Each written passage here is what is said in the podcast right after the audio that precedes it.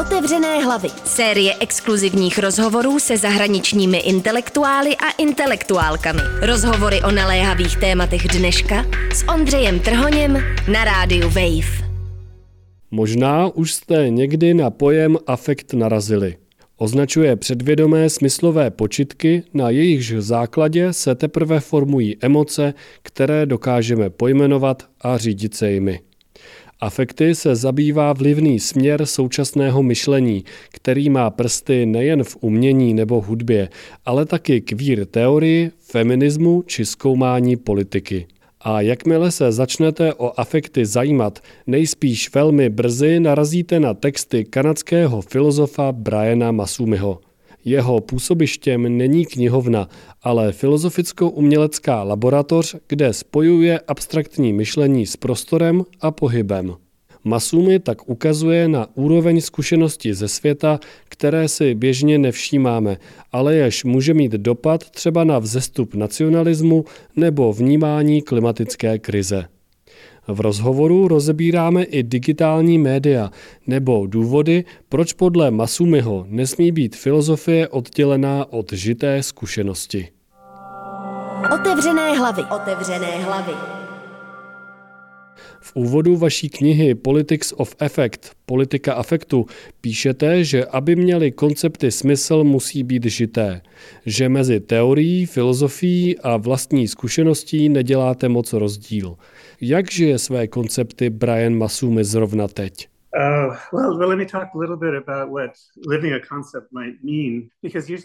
Nejdřív mne nechte trochu vysvětlit, co znamená žít koncept. O filozofii většinou přemýšlíme jako o velmi akademické disciplíně, která je oddělená od světa. Popisuje ho, uvažuje o něm. Filozofie, kterou dělám já, je velmi, velmi jiná. Mnohem spíš než o abstraktní zájem jde o nutnou podmínku přežití. Výsledek mého vlastního snažení najít si na světě místo. Svět dokáže být ohromně tvrdý, velmi pesimistický. Poslední dobou víc a víc. Díky filozofii jsem byl schopný pokračovat ve svém životě. Velmi doslova mne zachránila. Filozofii, která mě zajímá, říkám procesuální filozofie. Tenhle termín vymyslel filozof Alfred Whitehead, ale hlásí se k ní třeba i slavný francouzský poststrukturalista Gilles Deleuze. Právě on prohlásil, že koncept je něco, co otevírá nové cesty vnímání, nové způsoby pozornosti, vytváří nové možnosti navigování světem. Taková filozofie je tedy konstruktivní, nikoli jen popisná nebo kritická. Delézovo i Whiteheadovo myšlení jsou přitom velmi abstraktní. To proto, že když se koncept stane příliš konkrétním, příliš využívá běžných způsobů přemýšlení a vztahování se ke světu, začne se až moc spoléhat na předpoklady přítomné v jazyce samotném.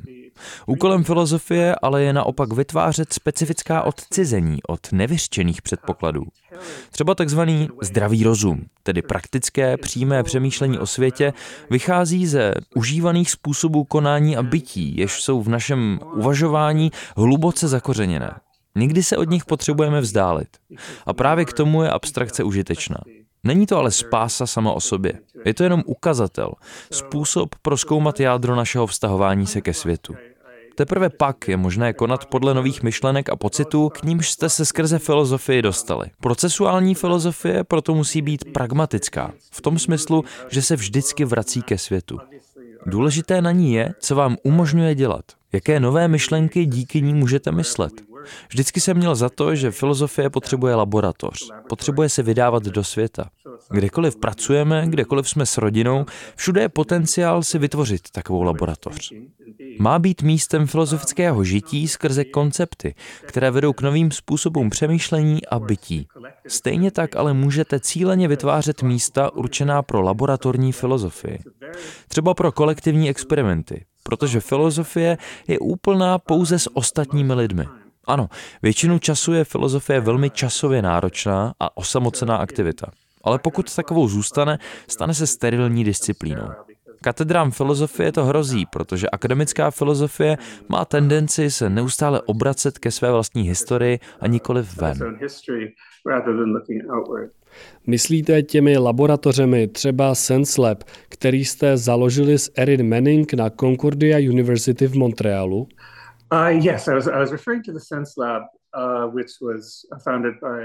Ano, právě tam jsem strávil posledních víc než 20 let. Filozofii mám za v jádru experimentální činnost a díky SenseLabu se mi mohl spojit s kreativní praxí. Vystavit ty teorii, umění nebo tanci. Cílem je vytvářet situace, v nichž dojde k symbioze filozofie a tvůrčí činnosti.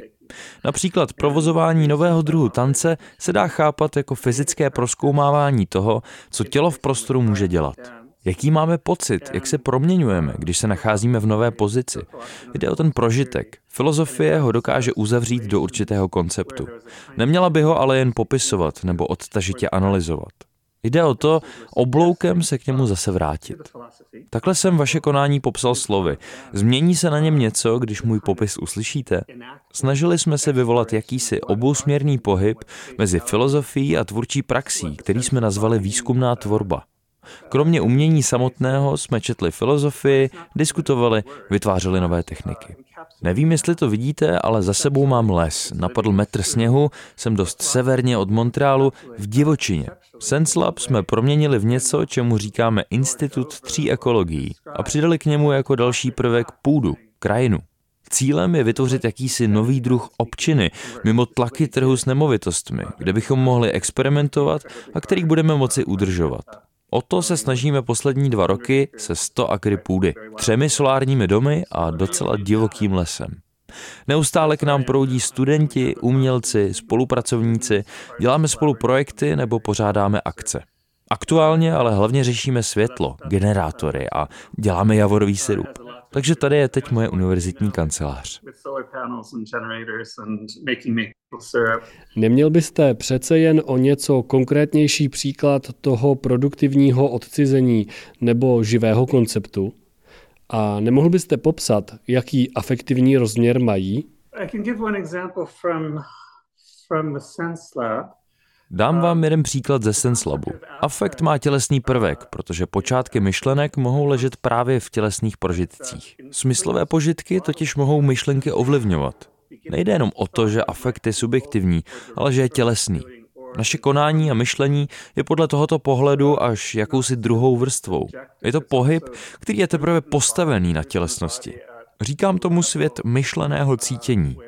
Myšlenky jsou vždycky ukotvené ve fyzickém pohybu.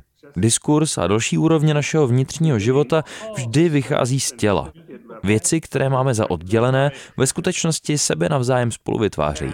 Hodně jsme přemýšleli nad tím, co spolu se svým tělem přinášíte do místnosti. Jaké afektivní předpoklady už v sobě máte. Třeba v tradičním univerzitním prostředí jich je plno. Jakmile překročíte práh, vyjeví se jich celá řada.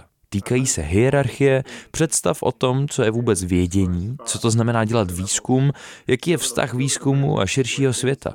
Případně se také mohou točit kolem užitečnosti a zejména využitelnosti kapitálem. A my jsme chtěli tyto předpoklady v našich experimentech zamrazit a nahradit je. Začali jsme se proto samoorganizovat. Neměli jsme žádné rozhodovací setkání, ale nechali jsme lidi v SenseLab, aby experimentovali s prostorem, proměňovali to, co poskytuje a jak působí, zasahovali do něj. Snažili jsme se pozorovat, jak to změnilo vzájemné vztahy. Tahle aktivita se nakonec přehoupla do každodenní praxe, která trvala dva až tři roky. Pokaždé, když lidé přišli do našich prostor znovu, byli v něčem jiné. Třeba se změnilo jejich rozložení. A za přispění Erin Manning, která se hodně věnovala neurodiverzitě, jsme se stali o dost citlivějšími k rozdílným světům vnímání či percepčním krajinám nebo k různým typům aktivizace a vztahování se k jazyku. Tradiční rozložení tříd na univerzitách je totiž extrémně normativní. Studenty a učitele staví tváří v tvář. Vaši osobnost jako pedagoga klade do určité pozice, která řadě lidí připadá velmi limitující protože je z podstaty založená na souzení ostatních. A spousta lidí, například umělců, takovou roli často nezvládá. Proto jsme se snažili vytvořit mnohem komplexnější prostory. Třeba jsme měli hodně míst, kam jste se mohli ukrýt, protože pozornost řady lidí je nastavená tak, že nefungují v klasickém frontálním režimu. Proto se uchýlili tam, kde se mohli zapojit, ale nebyli tváří v tvář vůči ostatním. Přidali jsme místa pro spánek, vytvořili jsme jakousi krajinu, kterou lidé mohli zabydlet různými způsoby. Takže když jste pak do místnosti přišli, první, co vás praštilo do očí, nebylo vědomí, že se musíte chovat nějak, dokazovat, že jste chytří, podílet se na produkci předem daných významů. Naopak, hned je zřejmé, že se děje něco jiného. There's something else going on here. There's an openness, and I can insert my myself into the space in a way that brings a different affective economy with it. Jak taková aktivita narušuje filozofické konvence? But in process philosophy, Filozofie se často snaží zkoumat základní principy světa velmi abstraktním způsobem. Může zkoumat věci takzvaně transcendentní a pak je nějak vracet do žité reality. Může, jako to dělal Kant, rozebírat podmínky myšlení a vnímání, takzvané a priorní principy. Procesuální filozofie je ale velmi odlišná protože místo prvotních principů přemýšlíte o aktivitě a díváte se, co se při nějakých situacích děje. Každá situace má totiž nějaký řád, spadá do nějakého typu, ale zároveň v každé situaci existují detaily, na které se těžko konkrétně ukazuje a které z celkového rámce vybočují. Takže interakce v prostoru, který je atypický, také vede k atypickým sklonům v jednání. Pokud ale zůstáváme na neurotypické rovině, vůbec si takového zřídla potenciálu nevšímáme a nevyužíváme ho. Nejlepší způsob, jak k němu proniknout, je kolektivní úsilí. V interakci s ostatními lidmi se dostáváte vně vlastních předpokladů. Jste nuceni vnímat prostor vzájemného ovlivňování. Přemýšlím nad tím jako nad skupinovým stáváním se, skupinovým myšlením. Stáváte se skupinovým jednotlivcem. Taková otevřenost, plná vzájemného ovlivňování, ale probíhá i v těch nejrigidnějších prostředích. Něco, co je přístupné na úrovni afektu, v nás bublá, i když si toho na vědomé úrovni možná nevšímáme. Jak jsem říkal, tak koncepty, interakce, s nimiž přijdeme tímto zpětnovazebným způsobem do styku, nás navádějí na nové typy přemýšlení, nové druhy vnímání. Ovlivňují, co se vůbec může dít a stávají se filozofickou aktivitou, která se stupuje z čistě filozofického světa a promíchává se s komplexitou žitého světa. Nechává se od něj ušpinit. Afekt nicméně kromě takových uzavřených situací hraje velkou roli prakticky ve všem, co ve světě děláme, včetně ideologie a politiky. V knize Politics of Affect píšete, že afekt není neutrální, ale může být fašistický. Zároveň jste byl velmi kritický k Bushově éře po 11. září. Tak by mě zajímalo, jak se díváte na dnešní afektivní ekonomii, která se hodně točí okolo nacionalismu, konzervatismu a dalo by se říct vzestupu protofašistických tendencí po celém západním světě. Yes, I, I've been incredibly preoccupied with it. In fact, just yesterday I put the Máte pravdu, velmi to řeším. Zrovna včera jsem dokončil rukopis 450 stránkové knihy o fašismu, kde rozebírám Donalda Trumpa. Deleuze a Guattari napsali knihu Anti-Oidipus, která ve Francii vyšla v roce 1972. Předmluvu k ní napsal Michel Foucault, kde říká, že je to úvod do antifašistického způsobu života. Ten výrok mě inspiruje už několik desetiletí a sledoval jsem, jak se fašistické tendence, které byly znát už v 60. letech mezi francouzskou levicí a poté v raných 70. letech, rozvinuly do širokých fašizujících hnutí a některá z nich se k hranici fašismu už hodně blíží. Afekt samozřejmě ve fašismu hraje zásadní roli. Někteří o afektu přemýšlí jako o individuálním pocitu, ale v mnoha ohledech to přitom je kolektivní soukolí. To může být progresivní nebo revoluční, ale může být i reakcionářské. Afekt je neutrální jen v tom smyslu, že nemá žádnou předepsanou politickou nebo etickou hodnotu. Je to spíše substrát, úroveň zakoušení, z níž vše vychází a zase se do ní vše vrací. Základní definicí afektu je schopnost afektovat a být afektován. Od samého svého počátku je to vztahový koncept. Je založen na setkávání se s ostatními těly v širokém slova smyslu. Je to střetnutí, které působí změnu. Být afektovaný a afektovat přitom není druh vztahu, kde by šlo dělat rozdíly mezi pasivní a aktivní pozicí. Obě jsou přítomné navzájem, jen jinak silně. Když na vás někdo útočí, tak vy jste aktivním účastníkem situace také, protože se například na úder připravujete a snažíte se vytvořit podmínky, které vám umožní tak reagovat. Afekt ale nemusí fungovat jen dvoustranně, může být multilaterální. Součástí definice afektu je, že nejde jen o schopnost afektovat a být afektován, ale také o pocit proměny, který z celé situace plyne. Takovou proměnu mám tendenci obyčejně vnímat jako subjektivní, jako součást myslícího individua. A protože se odehrává na úrovni těla, je to mnohem spíš proto myšlení, proto aktivita. Je to cosi, co se rodí, ale co ještě nenašlo cestu do světa. Odehrává se na úrovni, které říkám základní aktivita. Teorie ideologie, které se používají k rozebírání fašismu, k němu většinou přistupují kognitivně. Samotné slovo ideologie to naznačuje. Skládá se ze slov idea a logos. Většinou fašismus chápeme jako problém přesvědčování. Máme za to, že spočívá v ukládání myšlenek do něčích hlav. Ale etnografické studie lidí, kteří se zapojili například ve Spojených státech do neonacistických, rasistických skupin, ukazují, že ideologie většinou přichází až druhotně. Nejdřív se odehraje nějaká takzvaně konverzní událost a ideologie slouží teprve k racionalizaci takové konverze. Ne naopak. Takže nejdříve máte afektivní událost, která lidi popožene nějakým reakcionářským směrem, i když v tom hraje svou roli také práce s jazykem a konkrétními idejemi. Kořeny reakcionářství ale tím pádem musíme hledat zejména právě na afektivní úrovni. Hodně jsem přemýšlel nad tím, co to přesně může být. A obrátil jsem se ke Spinozovi. Ten totiž má teorii smutných vášní nebo reaktivních afektů. Říká, že do našeho vnímání, našich požitků, je vestavěná tendence oddělovat afektivní vliv nějakého střetnutí s něčím nebo někým na naše tělo od zbytku komplexní situace, v níž k tomu došlo. Máme pak sklon omezovat vnímání pouze na onen afekt, absorbovat ho, přetvořit ho do pocitu a tím pádem ho zvnitřnit. Tím vzniká ještě větší distance mezi námi a situací, která je plná všech možných potencialit všech možných těl. Tahle tendence se projevuje jako rozrušení, z něhož se snažíme najít cestu ven, odhalit nějakou jasnou, lineární příčinu našeho pocitu. Ale tělo někoho jiného, které v takové situaci vyčnívá nejvíc, se nám jako taková příčina může nabízet. Hrají v tom roli ideje, předsudky a předpoklady.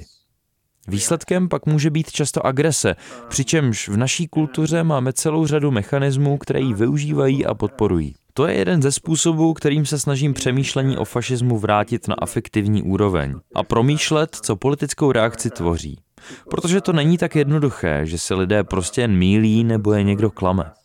Tradiční teorie fašismu tvrdí, že jsou lidé nějakým způsobem uchvácení, fascinovaní charismatickým vůdcem a že tam probíhá nějaká osobní projekce na vůdcovskou figuru, s níž se pak identifikují.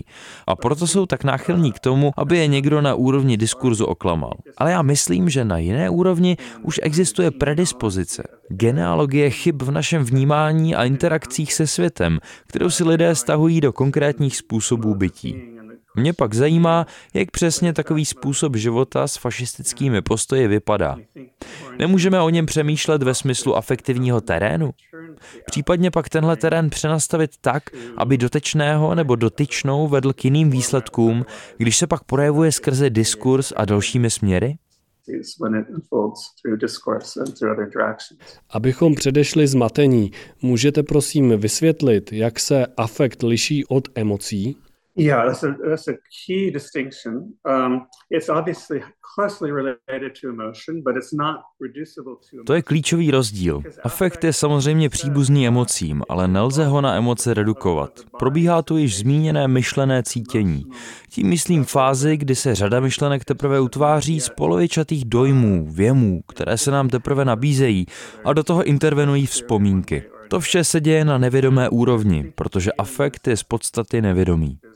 Afekt ale vede k procesu, během kterého se tyto dojmy musí sjednotit, dostat formu. Ta pak podněcuje jistou trajektorii, jisté konání. Naše těla se musí nějak smysluplně poskládat, aby se mohla zapojit do aktuální situace. Je tam jistá latence, drobná časová mezera mezi tím, kdy se afekt projeví a kdy na jeho základě něco cítíme. Co tedy považujeme za vlastní já, sami sebe, ve skutečnosti přichází až posléze. William James a další procesuální filozofové říkají, ve chvíli, když řeknete já, se toto já stává minulostí. Nabíráte do sebe něco, co už se událo na úrovni komplexního vztahu mezi vaším myslícím a cítícím tělem. Máme tendenci přemýšlet o emocích jako o něčem osobním, vnitřním, subjektivním.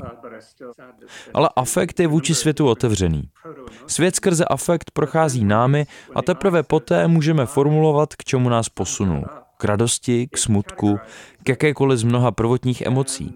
Určitá nám přístupná vzpomínka, která už mentálně spadá do nějaké škatulky, vzniká teprve v okamžiku, kdy já řekne já a nějak to, co se stalo, schrne a kategorizuje. Takže emoce jsou teprve výsledek procesu, během nějž se afekt stává osobním a vědomým. Během tohoto procesu se z afektu hodně vytratí. Ne všechny věci, které bublaly na afektivní úrovni, se projevují v myšlení. Ale to neznamená, že neměly vliv na to, jak celý proces dopadl. Emoce tohle všechno úhledně upraví a my pak vytváříme na tomto základě příběhy, narrativy, s jejichž pomocí sobě i druhým vyprávíme, jak jsme nějaké situace prožili a utváříme vlastní osobnosti, sebepojetí. Je to způsob, jak afekt kontrolovat. Ale afekt nikdy nejde kontrolovat úplně, protože emoce mají vždycky tendenci přetékat. Mohou být příliš intenzivní. Mohou nám vyklouznout z rukou, což je chvíle, kdy se afektivní komplexita skrze emoce vrací.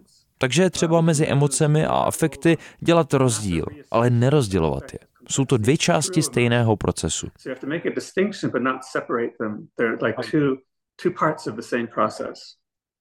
Přijde mi zajímavé, že jste říkal, že je afekt nekontrolovatelný.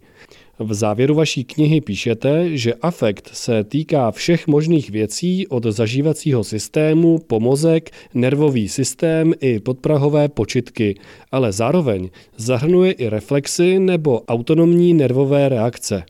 Mohlo by se totiž zdát, že i fungování kapitalismu stojí na afektech v podobě reklam, u kterých měříme reakce, abychom pak mohli provádět remarketing, systémy, se kterými každý den interagujeme a jsou vyladěné, aby nás k nějakému chování ponoukali.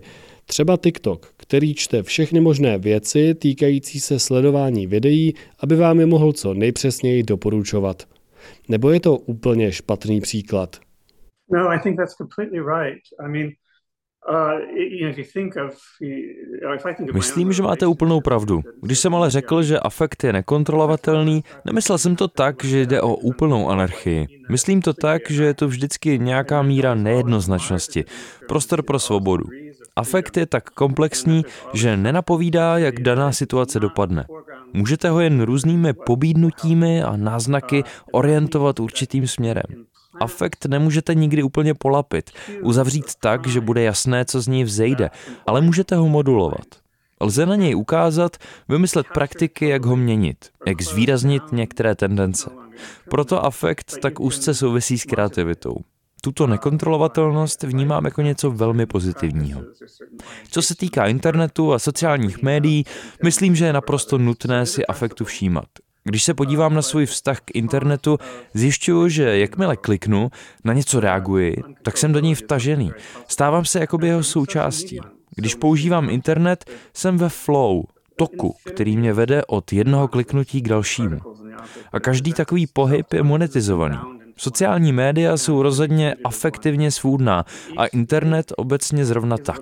Na afektivní úrovni fungují jako něco, čemu Whitehead říká vějíčky pocitů. Neustále vás vábí dál a dál a když najdete něco, co jste hledali, nebo vás něco v sekvenci linku zaujme, přichází jakýsi náznak satisfakce, který se ale hned přenáší dál. Nikdy nejste spokojení úplně, protože hned přemýšlíte, a co na mě čeká dál? Internet nás pohrouží do pohybu touhy, v nichž ztrácíme sami sebe a zároveň sami sebe utváříme protože to, kdo jsme a za koho se považujeme, je ovlivněné naší přítomností v prostoru sociálních médií i naší online konzumací. Na sociálních médiích ze sebe děláme značku, ukazujeme svou veřejnou osobnost. A to je součástí naší osobnosti offline. Takže tyto pohyby touhy vás vtahují. Přecházejí naší individualitu a zároveň zakládají podmínky, díky nimž se naše já může utvářet. Konkrétně třeba influencři se jakožto profese specializují, aby tomuto toku touhy pomáhali. Pohybují jím. Taky se hodně mluví o vztahu internetu, stylu diskuze na něm a naší politikou. I think an affective approach is, is, is extremely is productive for Afekt je pro chápání médií velmi produktivní, ale jeho součástí musí být něco, co nás dovede k politickému nebo etickému hodnocení. Nesmí jít jen o popis mechanismu. Skrze internet k nám přichází obrovská masa obrazů a taky dojem, který tento kolektivní stroj na výroky vyvolává. Představuje totiž potenciálně nekonečné množství lidských výroků, postů, promluv, je to zahlcující. A taky určitým způsobem nebezpečné, protože spoustu z lidí, kteří se do něj ve velkém zapojují, lze považovat za hrozbu, na kterou pak musíte reagovat. Je jich ale tolik a v tolik různých podobách, že vytváří jakýsi dav vágních přítomností, nespecifikovaných proto nepřátel. Krystalizuje pak hněv, agrese vůči zobecněným kategoriím. Mnohem spíš je ale třeba, abychom si všímali komplexních vztahů sociálního světa a všech možných tendencí, jež se v něm potkávají. Vytváří to silnou představu reaktivity, ne ve smyslu reakcionářství jako nadávky, ale jako analytické kategorie. Protože taková reaktivita se může stát kivadlem politických a etických rozhodnutí. Opakem reaktivity je vylaďování se na vztahovou komplexitu a složitost v životech ostatních. Takhle vyladěné vědomí vám pak brání používat obecné, předem vytvořené kategorie, které vás navádí nenávidět ostatní nebo i části vlastní komunity. Pak snadno přehlédnete, že všechno je mnohokrát složitější. Ideálem je situace, v níž skrze rozmanitost pomáháme jeden druhému najít a vyjádřit nové cesty. Reaktivita může být jakýmsi diagnostickým nástrojem, hodnotící pomůckou, která určuje směr, kudy jít. Jak v našem vztahu k sociálním médiím, tak i jinde. Mohou být v kontextu afektu, který těsně souvisí s tělem, zajímavé virtuální světy? Videohry, virtuální realita, extenze těla a tak podobně. Yeah, no, I think uh, I think it is another you know, very big question that, that we hmm. have to be thinking about. To je velká otázka, nad kterou ještě budeme všichni přemýšlet. Před dvěma, třemi desetiletími, když nadšení kolem virtuálních světů začínalo, měli lidé hodně pochyb. Vždyť jde jenom o fiktivní, nereálný svět, který je oddělený od toho našeho. Ale z pohledu procesuálního myšlení se musíme ptát, jaký druh střetnutí, jaká událost to je. Něco se ve virtuálních světech děje, něco, do čeho jsou zapojena naše těla. Není to tak, že bychom ve virtuálních světech nechávali naše těla někde za námi. Videohry a navigování virtuálním prostředím intenzivně zapojuje kinestezii. Náš smysl pro polohu, sílu, vztah jednotlivých částí našeho těla, jeho postavení. Pracují tu také naše tělesné dispozice spojené s viděním, která se dost možná prostřednictvím toho zvlášť intenzivně rozvíjejí.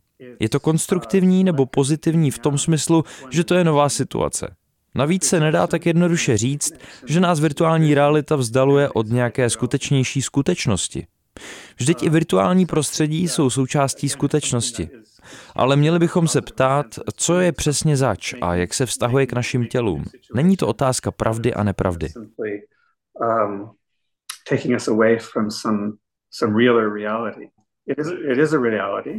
Zrovna čtu knížku Brandona Kyoga Play of Bodies, kde se věnuje vztahu fyzického těla a videoherních světů. Zdá se, že na jejich rozhraní se mohou dít ideologicky, politicky zajímavé věci – protože videoherní svět už nějak vede naši kognici a tím, jak je postavený, ovlivňuje třeba fyzické postavení našeho těla. Researchers in experimental psychology have shown that when we Výzkumy a experimentální psychologie nám ukazují, že když se něco představujeme, tak tím vybudíme jak mozek, tak jakousi prvotní protoaktivitu v našem těle. Takže komunikace není jenom nástroj poznávání a označování. Jazyk či obrazy vedle toho také aktivují něco v lidském těle. Je to aktivita, která se neprojevuje v úplnosti, ve výsledném gestu, ve výsledné myšlence, ale v těle samotném. Souvisí to s představou minimální aktivity, o níž jsem mluvil. Virtuální světy v nás něco rozvěřují na úrovni, kdy se myšlení a cítění ještě od sebe neoddělili. Takže virtuální světy dělají na úrovni těla něco velmi silného. Um, so it is something that's very, that, that's very powerful at the bodily level. Jste taky autor vůbec prvního anglického překladu ohromně vlivné knihy Tisíc plošin Žila Deluze a Felixe Guattariho. Je zjevné, že tito francouzští filozofové měli velký vliv nejen na vaši práci, ale taky velmi hluboce ovlivnili současné umění i myšlení. Co je na jejich dědictví tak nadčasové, že na ně na každém kroku narážíme i dnes? Yeah, well, they cap they captured captivated me early on. Hmm. Um, je to totiž filozofie, která je postavená na míru komplexitě. Neskouší věci zjednodušovat, splošťovat, neredukuje svět na nějaké simplistické formy, ani nenabízí žádný trichtýř, z něhož vypadnou jednoznačné závěry. Deleuze a Guattari vám dávají nástroje, díky kterým si můžete neustále všímat nových a nových věcí, jež hrají v komplexitě světa roli. Jak je celý svět v neustálém procesu transformace. Deleuzeova a Guattariho filozofie před vás nepředkládá ucelený myšlenkový systém, který musíte buď přijmout nebo odmítnout. Spíš můžete pochopit jeho vnitřní zákoutí, abyste s nimi pak sami mohli hýbat podle toho, jak se věci mění. Třeba když přichází nové důvody a způsoby, proč a jak takovou filozofii použít. Jedním z hlavních prostředků, jak to dokázali, je, že tvrdí následující. Existuje úroveň, na níž jsou věci už sformované, mají tvar a jisté funkce a jsou usazené do světa. Takové věci pak vytváří systémy objektů a struktury. Jenže tyto struktury a způsoby, jak se utvářejí, se neustále proměňují. Tím pádem musí existovat taky úroveň, na níž se věci teprve konstituují, formují. Významný vhled, který Deleuze a Guattari přinesli a s nímž navazují na francouzského filozofa Gilberta Simondona, je, že svět hotových věcí je odlišný od toho, v němž se věci teprve vytvářejí. Tím pádem se nemůžete podívat na nějakou strukturu světa a pak na jejím základě zpětně popsat, co svět podpírá. Protože v základu světa není nic.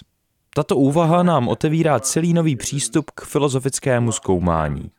Výsledkem filozofie není vytvářet konkrétní perspektivy týkající se fungování světa a uzavírat nás do nich. Jejím smyslem je pomáhat nám vidět svět na úrovni věcí, jež se teprve vytvářejí. Svět tak zůstává neustále otevřenou, znovu a znovu otevíranou otázkou. Podle Guattariho a Deleuze není žádná zakládající struktura reality, protože kdyby byla, nebyla by možná změna. Vše by bylo pevně usazené v nějakém mřížce. Místo toho je to pole otevřenosti, v němž jsou některé úrovně chaotické a jiné částečně chaotické. Některé se teprve začínají ustalovat. V jiných už vzniká řád, jež se rozvine do plně ustanovených věcí. Jejich filozofie se vás snaží přimět k tomu, abyste o světě přemýšleli jako o něčem, co je v neustálém pohybu. Svým způsobem je to také způsob, jak vzdorovat pesimismu vůči celkovému směru našeho světa. Vše je totiž v neustálém pohybu, v procesu proměny. Jde o to najít, kde se změna děje a ty žádoucí změny zesílit. Když se snažíte vyvolat nějakou změnu, něco vytvořit, svět už s vámi spolupracuje. A v tom dává jejich filozofie do našich rukou největší moc. Zároveň je to filozofie velmi interdisciplinární a proto se mohla otisknout do mnoha odvětví. Ale žádný obor neopanovala.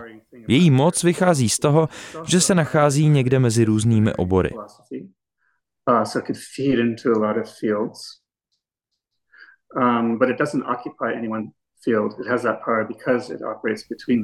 Když se zeptám pragmaticky, Jakou roli mohou teorie afektu a poststrukturalistická filozofie hrát v řešení klimatické krize?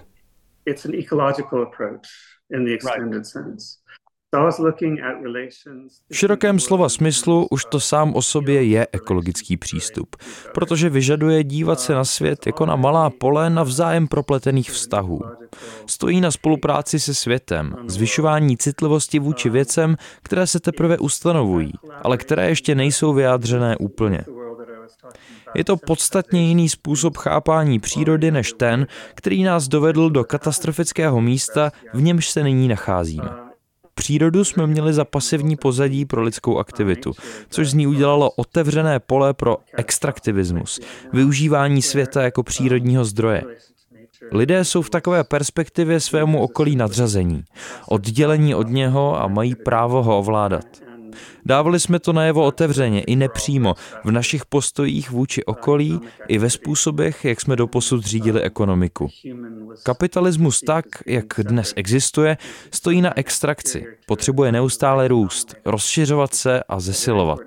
S takovým postojem k přírodě bylo skoro nevyhnutelné, že jsme se dostali do současného stavu. Znamená to taky, že bez významných změn v pojetí kapitalismu nebo bez posunu k nějakému postkapitalismu skutečně nemáme žádnou naději. Potřebujeme přehodnotit naší ekonomiku, a to ve spolupráci s přírodou.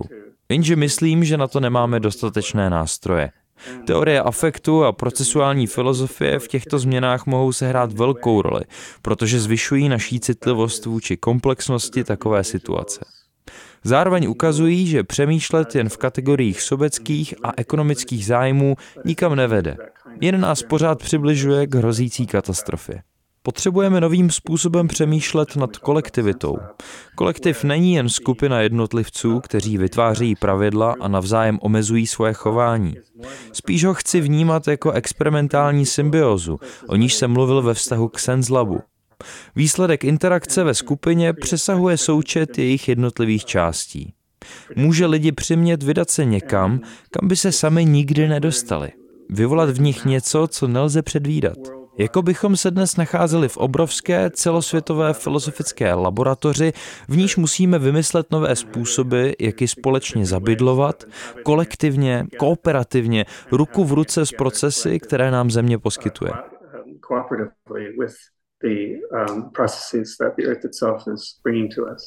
Co se teorie afektu týče, tak našla velkou odezvu třeba v queer a feministickém myšlení, například v práci Loren Berlan.